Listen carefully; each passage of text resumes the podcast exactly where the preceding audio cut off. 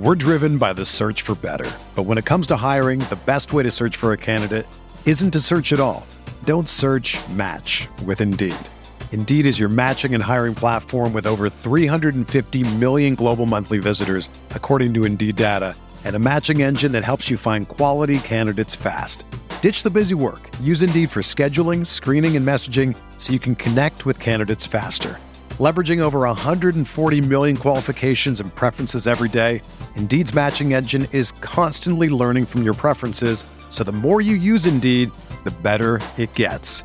Join more than 3.5 million businesses worldwide that use Indeed to hire great talent fast. And listeners of this show will get a $75 sponsored job credit to get your jobs more visibility at Indeed.com slash BlueWire. Just go to Indeed.com slash BlueWire right now and support our show by saying that you heard about Indeed on this podcast. That's Indeed.com slash BlueWire. Terms and conditions apply. Need to hire? You need Indeed. This podcast episode is brought to you by Coors Light. These days, everything is go, go, go. It's nonstop hustle all the time. Work, friends, family expect you to be on 24 7. Well, sometimes you just need to reach for a Coors Light because it's made to chill. Coors Light is cold lagered, cold filtered, and cold packaged. It's as crisp and refreshing as the Colorado Rockies. It is literally made to chill. Coors Light is the one I choose when I need to unwind. So when you want to hit reset, reach for the beer that's made to chill. Get Coors Light in the new look delivered straight to your door with Drizly or Instacart. Celebrate responsibly. Coors Brewing Company, Golden, Colorado. What do you think about the Laker team now? You follow the box scores of the games every day? Just the Lakers. You're kidding. That is really a compliment. I was pleased to see you smile at the top of our show because once the game starts, you have a game face. You don't smile much out there. I don't think you have to do things for money anymore. Correct. What's up, Laker fans? Welcome to the Laker Film Room Podcast, brought to you by the Blue Wire Podcast Network. I'm Pete, joined as always by Darius and Mike, and we finally made it to the end of this crazy regular season. Lakers ended on a five-game winning streak with a 42 and 30 record to close out the season, but end up in the seventh seed, meaning that they are in the play-in tournament against the Golden State Warriors. This is going to be kind of a two-part uh, podcast episode where in the second one we're going to be much more matchup specific against Golden State, but they're going to come up a little bit in this pod as well. But the idea of this one, I'm fascinated to hear Mike and Darius's thoughts on this because this is something that I've been arguing with myself with for the better part of the last couple of weeks. And every game, a little bit more information comes in, especially with LeBron's return. There are a lot of reasons to be pessimistic. There are a lot of reasons to be optimistic. So I'm curious, uh, just the, the guys, where you guys uh, are are are at right now. Uh, I'm not asking for predictions or anything like that, but just Darius, what's your general sense? We got to see a little bit of LeBron, right? How you feeling about this team? You're already laughing at me. So. no, I want to hear from Mike because you should have seen Mike's face when you said there's plenty Hey, of reasons to be pessimistic. Because Mike has told us we cannot comment on his face or any visual happenings on on the pod. Thank you, Pete. Thank I, you, I got Pete. you, man. I try to respect boundaries. Yes. Nonetheless, I'll take that. I I will cop to my facial reaction when Pete said, "What what was the exact like? A lot of reasons for of pessimism." reasons There's plenty of okay, maybe not a lot, Yeah. but some. I thought some that was very, a little strong. Okay, a lot. That let me let me clarify. We have Thank some you. important reasons. We had a scare with LeBron tonight, right? Coming down, he said he's fine and all of that. And from watching the video, it didn't look like he actually turned the ankle. I think it was more of one of those you come down weird and you land on a guy's ankle, but you're or foot, but you don't actually turn the ankle. But nonetheless, our leader isn't fully healthy, Mike. And the the whole premise of what you say so often is we got LeBron and we got AD, but like we don't know what the version of LeBron we have. You know what I mean? So even if it's not a lot of reasons, there is. And, and obviously, the goal is to win the title, right? So that that's ultimately what the lens through which we see this. I'm I'm just smiling because this always goes back to the feeling that I had my first year working for the Lakers on the plane when I came in, not a Laker fan, right? A new Laker employee, feeling like the Lakers had the best team on paper and surprised at the level of angst um, that was around the team. And for the last couple of weeks, I have been totally understanding the level of angst based on LeBron James and his health, based on Anthony Davis and his health. Was not worried at all about the rest of the stuff. Role players, rhythm, all that kind of stuff. Fine, plenty, loaded. So I saw, for me, I saw what I needed to see from LeBron and Anthony Davis from a health perspective. Saw what I needed to see. And that was confirmed by LeBron uh, in the postgame, was confirmed by Anthony Davis.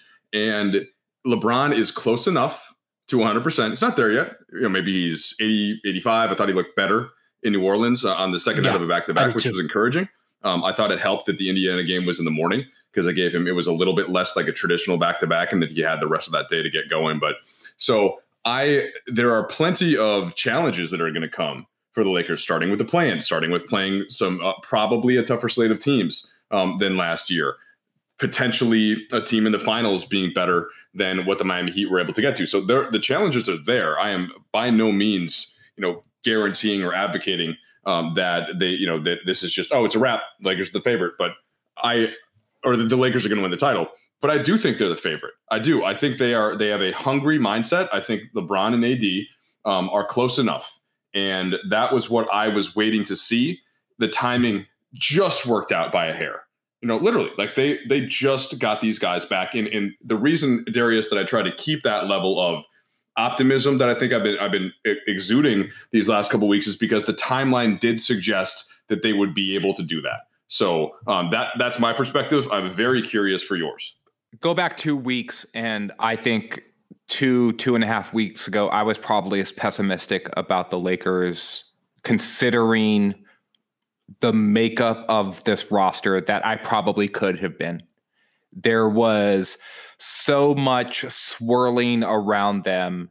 And while I think Mike, and I think that this is fair for me to say, while I think I totally agreed that some of the outcomes that you were speaking to were possible and maybe even probable, that I was carrying a healthy amount of skepticism around what the team looked like at that time.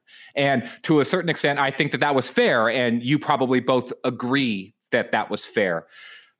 Where I'm at now, if if I had to put a number, Pete, on sort sort of my like the confidence index that I have around this this team, it would probably be a little bit under eight, but over seven. Right? Out like, of ten. Yeah, like out out out of 10. So if we were on a scale of a 100 it would be like 78. Right? Something like that. Like, That's not too bad. Just for a neutral Darius, what was it last year? Last year depending after the Bucks Clippers weekend, I was probably closer to 90. Yeah, like, that's the number I was going to say. Yeah. Like they looked they looked so good at that point and just looked to be on a trajectory. Um, and I'll be, and to be honest, like some of that took a bit of a hit during the play in games just because everything was so new and fresh and no one had played for so long that that it was hard for me to bridge that in in my head. But once they started to get on a roll during the playoffs i got back to the point where i knew that this team had it in them to actually win the title.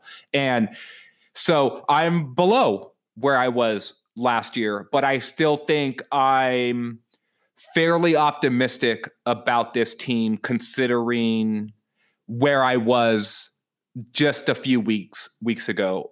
Pete like where are you at? Just just because you you you opened the pod saying you've been going back and forth in your head about this a fair amount. And i think we should get into both sides of that too. Yeah I, I, it, that's funny. I, I, think i'm more pessimistic than either of you which rare, rarely happens at least more pessimistic than than you d uh, i'm probably 65 Hmm. And that is because Mike was just talking about the timing. That's my biggest concern is that this particular group of guys that we have hasn't played a high level game in a long time.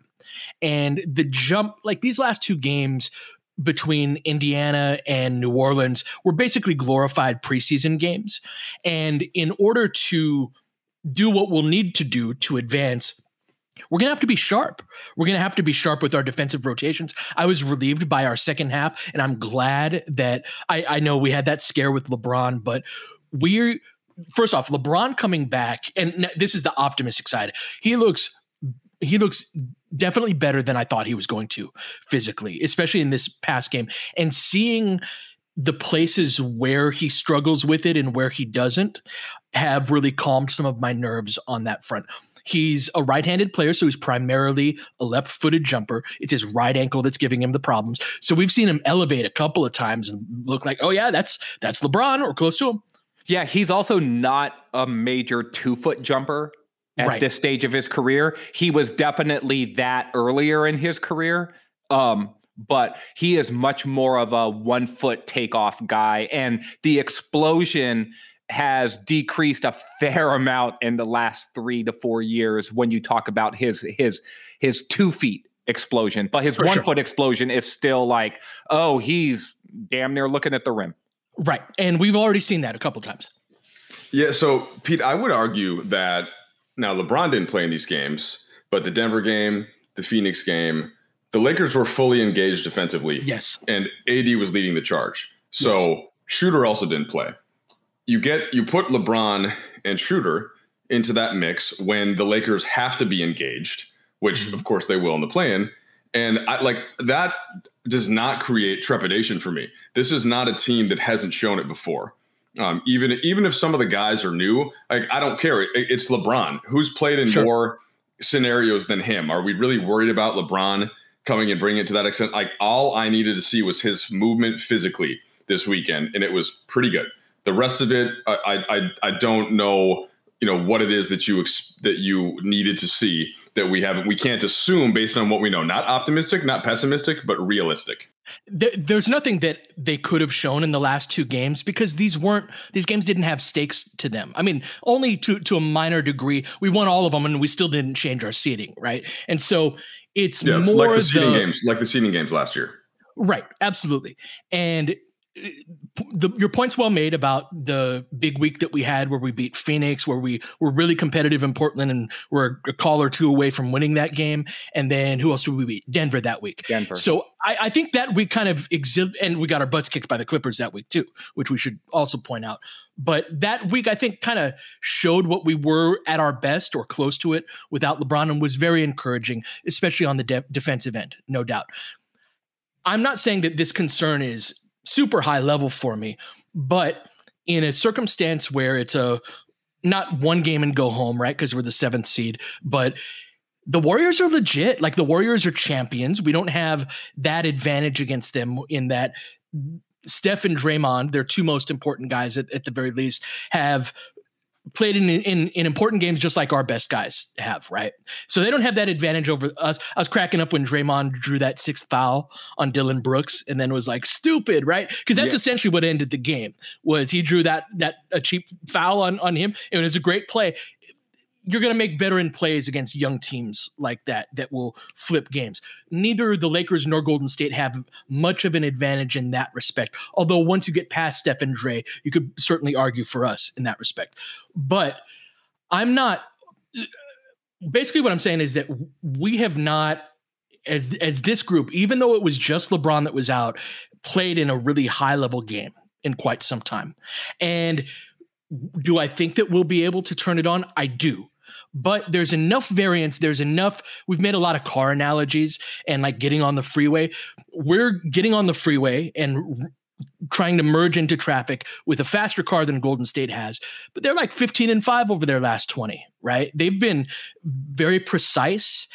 I can see versions of us where we're turning the ball over, where we're making mental mistakes and not picking up Steph and he knocks down a transition three. I I don't think this happens many times if we get to play a hundred times, but you don't get to play. This isn't a seven game series. You know what I mean? And so there's there's a bit of anxiety that goes along with that. Yeah. So the this current version of the Warriors, the ones that the one that's had success, right? And they have had success. They've beaten some good teams. They beat Phoenix. They beat Utah. But they they sort of eked all those games out, and they did it mostly with Steph late. And this is a tiny team. yeah. that is playing right now. Okay, so Yeah. they're playing Draymond or they're playing Looney, you know, at the five about 31 minutes like tonight. The, the three guys they're playing off the bench, they've only been they've playing eight man rotation. That's the oh, they only trust eight guys. It's it's Jordan Poole, it's it's Mike Mulder and Toscano Anderson off the bench, right? Uh Oubre isn't healthy. It's Bazemore starting with Wiggins on the wing. Like this is a team that LeBron and AD should eat up on that side of the floor. As good as they've been defensively, and, and as much as they're able to switch, LeBron and AD to me are the antidote. And the Lakers have the best collection of guards um, to kind of throw at Steph, big guards, trapping guards, switching guards, AD and LeBron helping. So I for a one-off, uh, it it is a the fact that it's a one-off is one thing, but I like the matchup. And just to summarize, Pete, kind of the thoughts that you were making before. I know I'm adding a bunch of stuff into the equation here for Darius to pick out. The like you have to you have to take you have to mentally piece together the various elements of what the Lakers have shown lately. It's AD, right? Him being healthy. It's LeBron being healthy enough. It's the role players coming back on time. And they haven't all done it in one game because they haven't really had to. And I am just sort of feeling like that's going to come um, in this Golden State game. And it makes total sense to want to see it to, first to believe it. But it- it's uh, that to me, it's it's based on knowledge of what we've seen from them the last couple seasons. A hundred percent. I think we're a really good matchup for them, and we're going to get more into that. If we win the game against Golden State, my confidence index spikes from that mid 60s to probably mid 80s, because I do think like how the bracket sets up for us after that. If if we get past that, there's just there's so much variance, and there's so like you said, we haven't actually seen it yet, and I do think that we match up really well with them, but anything can happen in one game, you know. it's tricky for me when when you talked about where my confidence level is it's not just my confidence level going into a golden state game it's also the potential of what the bracket could look like We're driven by the search for better. But when it comes to hiring, the best way to search for a candidate isn't to search at all. Don't search match with Indeed. Indeed is your matching and hiring platform with over 350 million global monthly visitors, according to Indeed data, and a matching engine that helps you find quality candidates fast. Ditch the busy work. Use Indeed for scheduling, screening, and messaging so you can connect with candidates faster. Leveraging over 140 million qualifications and preferences every day, Indeed's matching engine is constantly learning from your preferences, so the more you use Indeed, the better it gets. Join more than 3.5 million businesses worldwide that use Indeed to hire great talent fast. And listeners of this show will get a $75 sponsored job credit to get your jobs more visibility at Indeed.com slash Blue Wire. Just go to Indeed.com slash Blue Wire right now and support our show by saying that you heard about Indeed on this podcast. That's Indeed.com slash Blue Wire. Terms and conditions apply. Need to hire? You need Indeed. Um, if the Lakers are able to stick in seventh. I don't want to get too much into the matchup with the Warriors at this point. What maybe we should take a break at this point because I'd love to come back on the other side and sort of talk about some of the things that I am excited about, but then also I think we should get into some of the things that maybe are raising our antenna about um, whether it's individual players or rotation stuff that that could potentially maybe lower that confidence index as well. Yeah, let's take that break, come back, and get into that. Credit Karma has always been there to help you make better financial decisions, and now they want to help even more.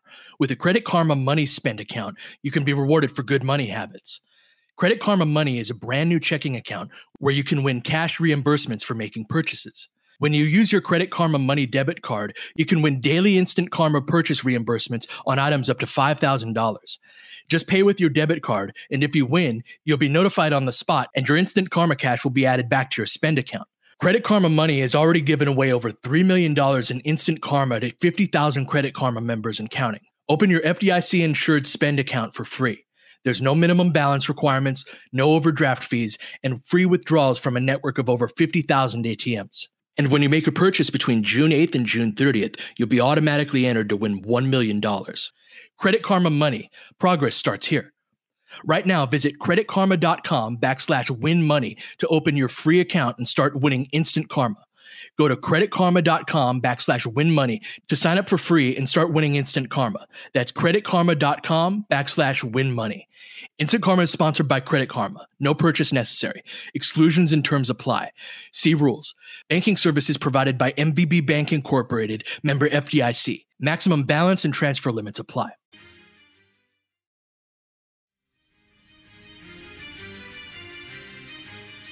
All right, D. So what's on your mind? What's uh what's vexing you, and what are uh, like? I've been really excited by Anthony Davis's Yes. looking like every bit the superstar. Not in this Pelicans game so much, but he was very much taking it easy. But we have reasons to be optimistic. But what what are some of the things that are that are vexing you?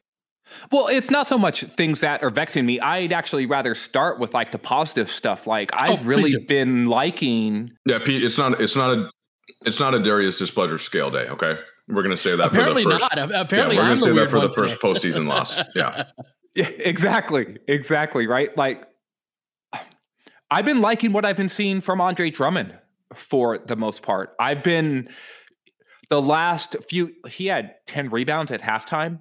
I think this game he's real like the rebounding force that we thought the Lakers were getting when they signed Drummond has not really been there consistently over the course of all of these games that that he's played. And I think that recently though as AD's activity level has gone up and now that LeBron is back, Drummond's making a big impact on the offensive glass to the point where he is drawing fouls and, and getting teams into the penalty faster. Darius, he said in the walk off after the New Orleans game that basically his job is just easy right now. Uh, in, in, in, in he met LeBron AD. He's like, oh, this is cool. No one's paying any attention to me.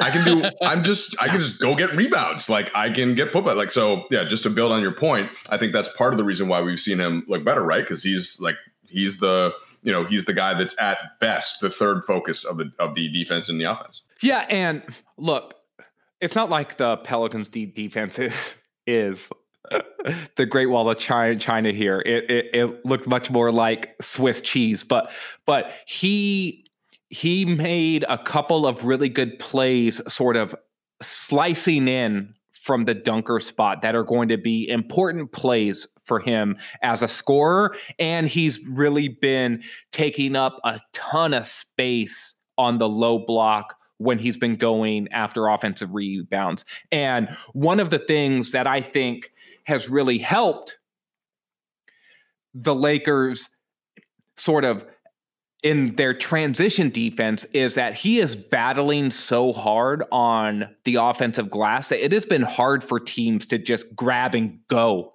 on the Lakers and, and really get out in in transition. And so I just wanted to give Drummond a little bit of love because I know that he's been, you know, a whipping boy for a lot of Lakers fans, and and even us on this pod, we're calling for more Marc Gasol minutes, and I think Gasol's looked great in almost every shift that he's played whenever he's well well he's gotten run, but some of that sort of chatter for hey Marc should maybe start or he should get most of the minutes. Some of that stuff has died down a little bit of late. And I think that that's directly related to Drummond being more of an impact player. And, and, and he helps with my confidence because the more plays that he can make defensively, the more active he is on the offensive glass, the more of a small thing difference maker that that he can be the Lakers ceiling incrementally goes goes up and up. Yeah. So the the plan is one. It's the the fact that they that it's a it's not an elimination game, right? But the team that wins is in, and then if the Lakers were to lose that, they would play the winner of Memphis and San Antonio. I'm just thinking, take the. It's not. It's not like we can take the plan thing and set it aside. I'm just looking at the way that the Lakers are playing now. In this now meaning like this compilation, this weird compilation of the last week where we're I'm I'm at least assuming that LeBron's going to get to a different level. I'm assuming that Anthony Davis is going to play defense like he did against Denver and Phoenix and didn't have to do against Indiana and New Orleans. So of course those guys are going to play at that level. After 2 days of practice with Vogel and the scouting report, they know how to play against Steph Nobody knows how to play against the Warriors more than LeBron, right? They know exactly what they're going to do. They know what the personnel around Steph is. So I think they're going to have a good plan, and it's going to take a an, an insane level of Golden State Warriors shot making to beat them. So I'm not saying like chalk that one up, but I'm saying I, I would feel good if I were the Lakers. And the Lakers, by the way, do feel good. If you listen to their post game about, they do feel confident going into that game, and that's where you look at that. You can get to you can start to look at that side of the bracket and you're thinking, all right, Phoenix, you know, you know what that is, and Denver, you know, you know what that is. Like there, this is a team that, despite everything that went wrong this year, if you would have just given me this scenario, even including the play-in, if you would have given me this scenario after LeBron got hurt, I would have said, yeah, that's fine. Yep, like sign, sign them up for it. They can they can handle that. Like they can handle it. It's not guaranteed, but I that that's where some of the to me again realism as opposed to optimism comes in. Mike, how much does the lack of games together with the main group bother you? Almost zero. Almost Why? zero. Because because they it's a they are vets. Um, they have the best player in the game. They know uh, like other than Drummond, essentially, right, who's still figuring out how to play together. The rest of the guys all know what to do. They all know how to play together. And if if Drummond, like Drummond, is is an attack player to me uh, to start the game, be physical, like be big, get a couple rebounds. But if if for whatever reason that isn't effective, like great, just bring in Marc Gasol. who knows exactly how to play with these guys, or play AD more at the five. Golden State, you can go super small against them if you need to. Bring in the, the Caruso, Kuzma, Wes Matthews trio um, off the bench. Maintain your defensive intensity. Steph's not going to get a second in that in this play-in game where he isn't being just completely attacked by real defenders, right? It's going to be Schroeder. It's going to be KCP. Uh, they're th- those like they're not going to be worried about Bazemore that much, right? Then Caruso's coming off the bench. Who better as a bench guard to go in and make life difficult on Steph, who, by the way, guys, he took 22 threes today. Like, that's yeah. not easy. And I'm not saying so. I just think that that's going to be part of the plan. And then Draymond, they're going to let him shoot, right? Like, they're not going to have to protect the rim much other than when Steph up fakes somebody. And guess what happens there? LeBron and AD recover um, into the middle of the paint. So I just, I don't know how Golden State stops um, the Lakers really um, from getting some good looks on offense. And I, I don't know how, other than an insanely efficient three point shooting game, which we know does not happen very often against the Lakers when they're locked in on defense. They do not give up, Darius, high volume, high efficiency three point shooting nights. I'll be very interested to see how this matchup plays out. Pete, you you have been sort of banging the drum on the other side of Mike's argument, which is like togetherness matters. And I think I've I've I've skewed more towards that perspective than Mike's, just because I do believe that the time together helps and that the time together matters and that even though the idea of these guys are veterans that that that's definitely true and, and i don't want to like gloss over that as if it's nothing. There is there is some stuff where I'm just like, okay, like these guys get it. Possession after possession after possession. And there is a togetherness that you need that comes from reps as much as it comes from smarts. Right. And, and so where are, but where are you at with that? Like, like I'm sure you would want more, but they they don't have that. So how yeah. much is that impacting your perspective on this? What bothers me so much about this is I don't feel very confident in my opinions either way. Uh, that's that's what the result of this season has been. In that, and the missing piece between what I see in the ingredients on the table and a this is where I think this is going to go is I don't know how long it will take like I've been saying all year, I, and I still firmly believe this is the most talent that we've ever had on a Lakers roster. But when it's a combination of that and so little time together, yeah, what does that add up to? I don't, and especially in a, an unprecedented season. I don't have another season that's a great frame of reference for this one. But my my point, my my concern, which I'm probably sounding more concerned than I actually am. Uh, overall, I, I think that we're in in really good shape, but I know that to get from the level of play where we're at right now to where we need to be is it's a bit of a journey and it's uh, it's certainly a journey and an adjustment period to go from the level of competitive games that we were in and and have been playing in up until uh, yeah. and to the playoffs. As great as we were last season, I I would argue that the way that we approached the seeding games is part of the reason why we lost game 1 to Portland is it just takes a little while to get the diesel engine revved up. And so that is my biggest concern. If we had like a week more of time for these guys to play together, and that's just three games, maybe four games, I would feel so much better it's just that it's only two games of LeBron. There's a certain amount of being used to each other and understanding that I don't know how long it's going to take to get to the point that they need to. And that's not at all saying that they can't or that they won't. I just, if you're talking about a one game type scenario, that's again where some of my anxiety comes in. So, where the Lakers, the reason that I've been pushing back on this idea about cohesion and chemistry, which I do believe is very important is that mm-hmm. this is not a group of guys that has had zero time together. So we got to stop pretending like it is. It other than Drummond, well, again, I get that it's starting, but he's got a pretty simple role. Okay, set a hard screen, roll to the hoop, rotate on D, grab a rebound, like you know, hit somebody here and there. Um, Schroeder has been out for a little bit, like he knows what to do with this group. And then off the bench, this is the kind of the area that I wanted to bring up uh, for the for this pod, and we can get more specific into the play-in game uh, on Golden State as we move forward here, Frank Vogel showed us a little something with the rotation tonight. Yeah. Right. And oh yeah, no, put a smile on your face, Mike.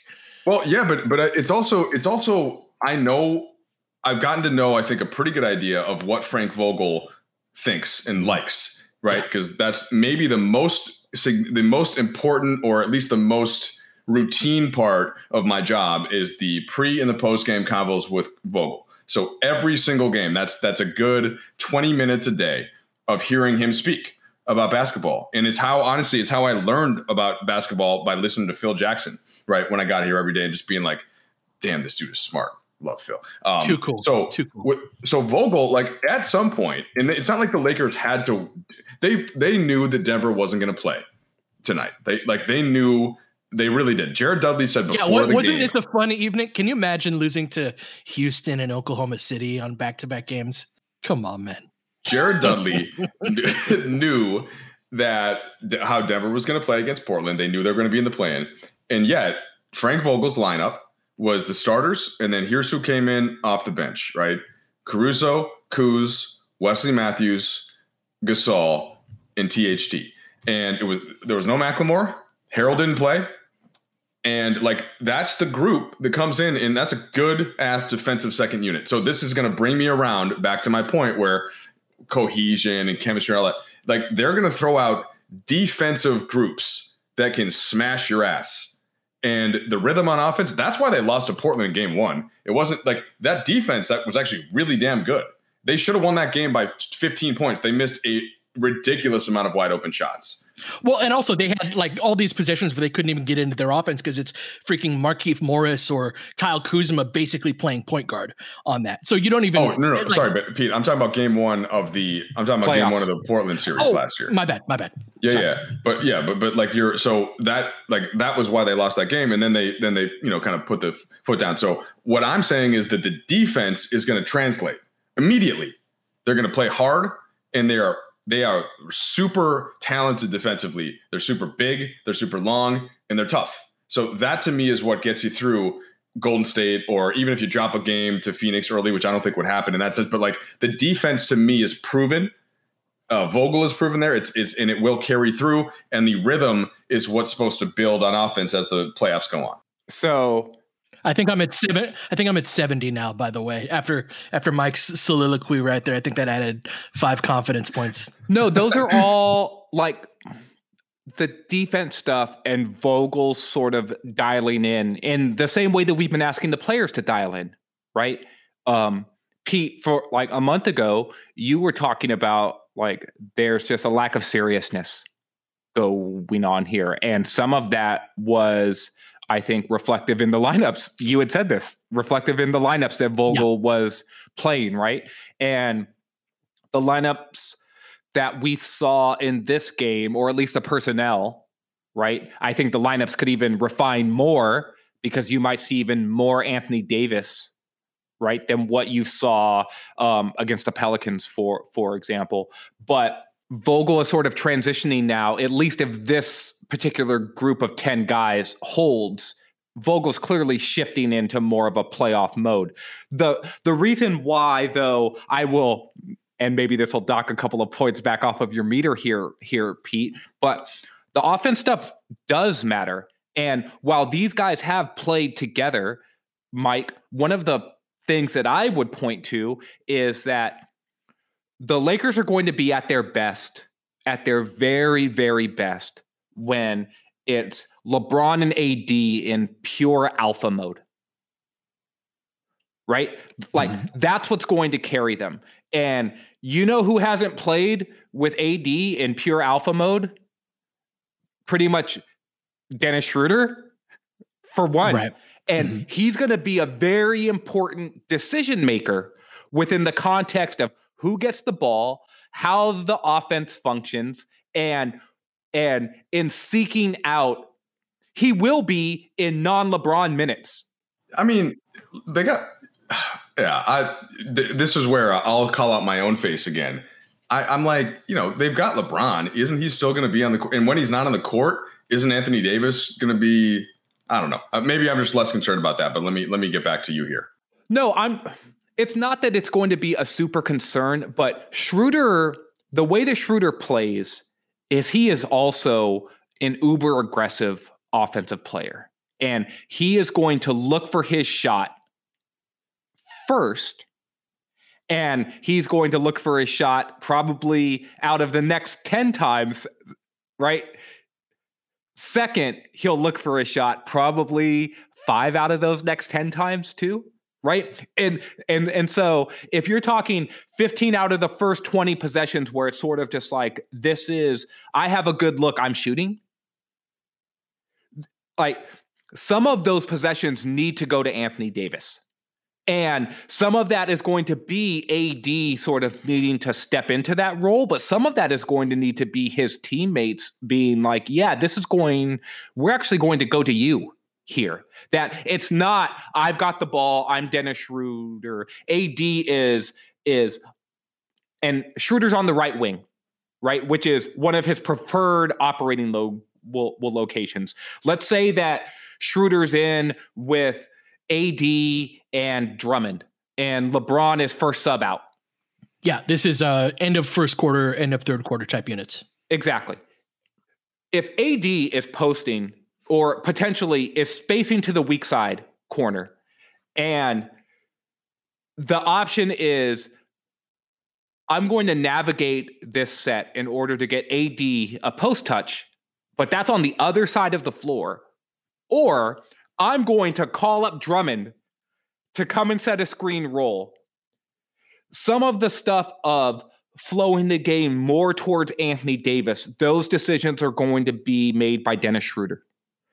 And if you want to know why my confidence level isn't at 90, it has nothing to do with the talent that's on the team. It has nothing to do with their defensive potential or even their offensive potential. It's going to it's it's going to be based on the possession to possession decision making of the players who were not here last season for the championship run and how quickly that falls into place for it to be prioritizing the players who need to be prioritized that's not to di- that's not to diminish Dennis and his value because I think he's going to be a super important player for this team with what he can do offensively.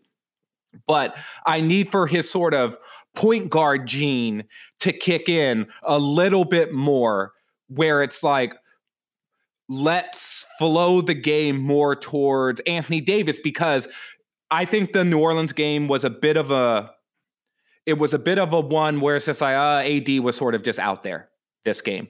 Right? And maybe AD asserts himself to a level where it's just like none of every none of anything I'm talking about is is actually going to matter because he will be forceful enough that the game will flow to him anyway. But there will be possessions where I just feel like, all right, like there's a negotiation that that that happens, and a lot of times that works itself out after more and more reps. I guess is, is sort of where my position is right now. So it's a, it's a really interesting thought, Darius. I'm um, so second unit, right? If you're saying Schroeder's back in with that lineup, depending on the matchup, Marc Gasol could be on the court there. Caruso probably is. So right there, you've got two other guys that are going to be good, really good about that flow type stuff. Right? They're gonna they're gonna help play into that.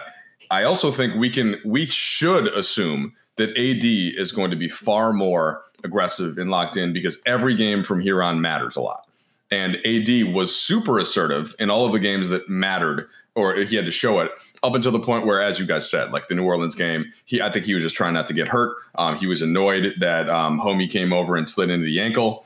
Uh, by the way, Bron Bron took a little shot uh, post game at Solomon Hill, which I think Laker fans agree with. Um, and he then called Steph the MVP, um, taking a uh, shot at I, I, digress, taking a shot at Jokic in a way. Um, but like that's the with this this is I guess gets back to Pete's point about talent, and we could debate late in a in a maybe next this summer about talent on the roster. You know, I I still think you could point to some Showtime teams, but like there is so much there that I don't think you have to depend on. Hey, Dennis Schroeder, this unit you got to go take us to the promised land with LeBron's on the court. Like they have so many different options. And, and I'm not disagreeing, Darius. Like he is the guy that that's probably that gets that first crack, but I just don't think that he has to play a way where you're that reliant. Almost in the way where, like, when Reggie Miller says Kuzma should have been the third scorer, like that type of stuff. And I love Reggie, but like, you don't need that a guy to be that third guy. You know, you got you got to spread that wealth. Mike, my point is is the Lakers do not need that. Does Dennis understand that? Right, and and bridging that to me in the decision making possession to possession to possession is what I'm looking is what I'm looking for more here. Yeah, That's yeah, not yeah. to say he doesn't do it, right? Because I think that he does. It's it's more just like he is an he is a relative still unknown to me when it comes to the highest stakes game that the Lakers can can can actually play. And so I'm not saying it's like a hey prove just it to question. me, Dennis Schroeder. It's it's more just a question, and and to me, an informed question, a little bit based off of what his what his inclination seems to be as an offensive player, which is like like super aggressive. And how I help the team is going to get mine. And off of getting mine, I can then make plays for others. So I'm gonna let me kick this to you, Pete, for a wrap up thought on this. Like I I just think that if Dennis isn't properly respecting that, Jared Dudley's going to tell him. You know, Frank Vogel's going to tell him immediately. LeBron's going to tell him, and it's going to get better. Uh, but but like I get that that they, they they knew need to see what it's like at these high stake games. Like I didn't feel like Schroeder was taking possessions away from Chris Paul in Game Seven last year. Um, you know against Houston. Like I thought he kind of understood it and he was going to defend. But what's your thought on that? What you've uh, you've I know observed this closely. I don't think Schroeder's decision making is going to be a huge impact until higher level series. I I have the same question as as Darius does regarding him in those situations, but I don't think that. For example, Golden State, and we're about to do a whole preview on them. They're going to switch a lot. He really attacked when they had Wiseman, right? They attacked Wise. He attacked Wiseman a ton. A lot of our yeah, I'll, I'll save the the on court stuff and the X's and O's stuff for the, the next episode. I don't think that that's an important enough factor to make that big of a difference right now. The one thing I will say though is that the version of the game that we lose to Golden State is one in which we turn the ball over quite a bit, and Dennis's decision making may be very well uh, a big part of that. But you said something earlier, Mike, about our defense, and that we've played high level defense. And in my arguments with myself, that is the best optimistic point I was able to make is that I trust our defense. We haven't been playing up to what we can be, but we just had a wire to wire season of number one in the league in defensive rating. In a league where, in, in a year where we had a lot of turnover, a lot of different lineups, a lot of reasons to not necessarily be great on the defensive end. And we had our holes because part of that is relative to how well or poorly the rest of the league was defending. But it speaks to your point about how much defensive talent we have. We really have a ton of it. And if we're able to defend at a high level I think that we have enough weapons in even if it's just an early offense in simple. I I'd like the offense just to be generally simple uh, a, as often as possible in terms of high ball screens. You, you know, our post ups need to get a lot better, but if we defend at a high level, we're going to be fine. But there's always that high variance in a one game situation. So You've been listening to this first episode. On the next one, we're going to get into a full preview of this play-in game against the Golden State Warriors. But until tomorrow's episode, you've been listening to Laker Film Room Podcast. We'll catch you guys next time. James has got it in low to McHale. McHale wants to turn. He's double team. Just pass out of front. Broken up by Worthy. Tip to Magic. Worthy dies on his belly. Magic Magic fires. Again, they will. Lakers win the game. The Lakers win the game. Rebound of Lonnie. Three seconds left. Van Exel to the winner. It's on the way. Good! Kobe Bryant, 48 points, 16 rebounds. Shot with his eighth block shot that ties an NBA Finals record. A lot of Laker fans sticking around for this. You're seeing something that's very rare indeed. A Laker to get MVP chance right, in Boston. In Boston. Of all places. Are you kidding me? Kobe. Hard to believe. Are you kidding me? Unreal. Are you kidding me? Lakers looking to push. Bryant spinning in the lane. Back for Gasol. Pretty pass. And it's back to a three-point game. Kobe Bryant picked up by Bell. There's the move. Two, one. Miss it. Bryant. Unbelievable. For the victory. It's over. Shot clock now to five. Bryant. Yes. And that was a little tap to Alvin Gentry. Add insult to injury, Kobe. I mean, what a shot. I mean, you can't defend that. Are you kidding me? 2.1 seconds remaining. Denver a foul to give. Jokic trying to disrupt Rondo. He puts it in. Here's Davis, 4-3 in the win. Oh, it's good! Anthony Davis has won it for the Lakers! James again. Oh, he hits another one. LeBron James putting together a closing quarter against the Nuggets. This historic 2020 NBA championship belongs to the Los Angeles Lakers. The Lakers conquer the bubble, and banner number 17 will soon hang in the rafters.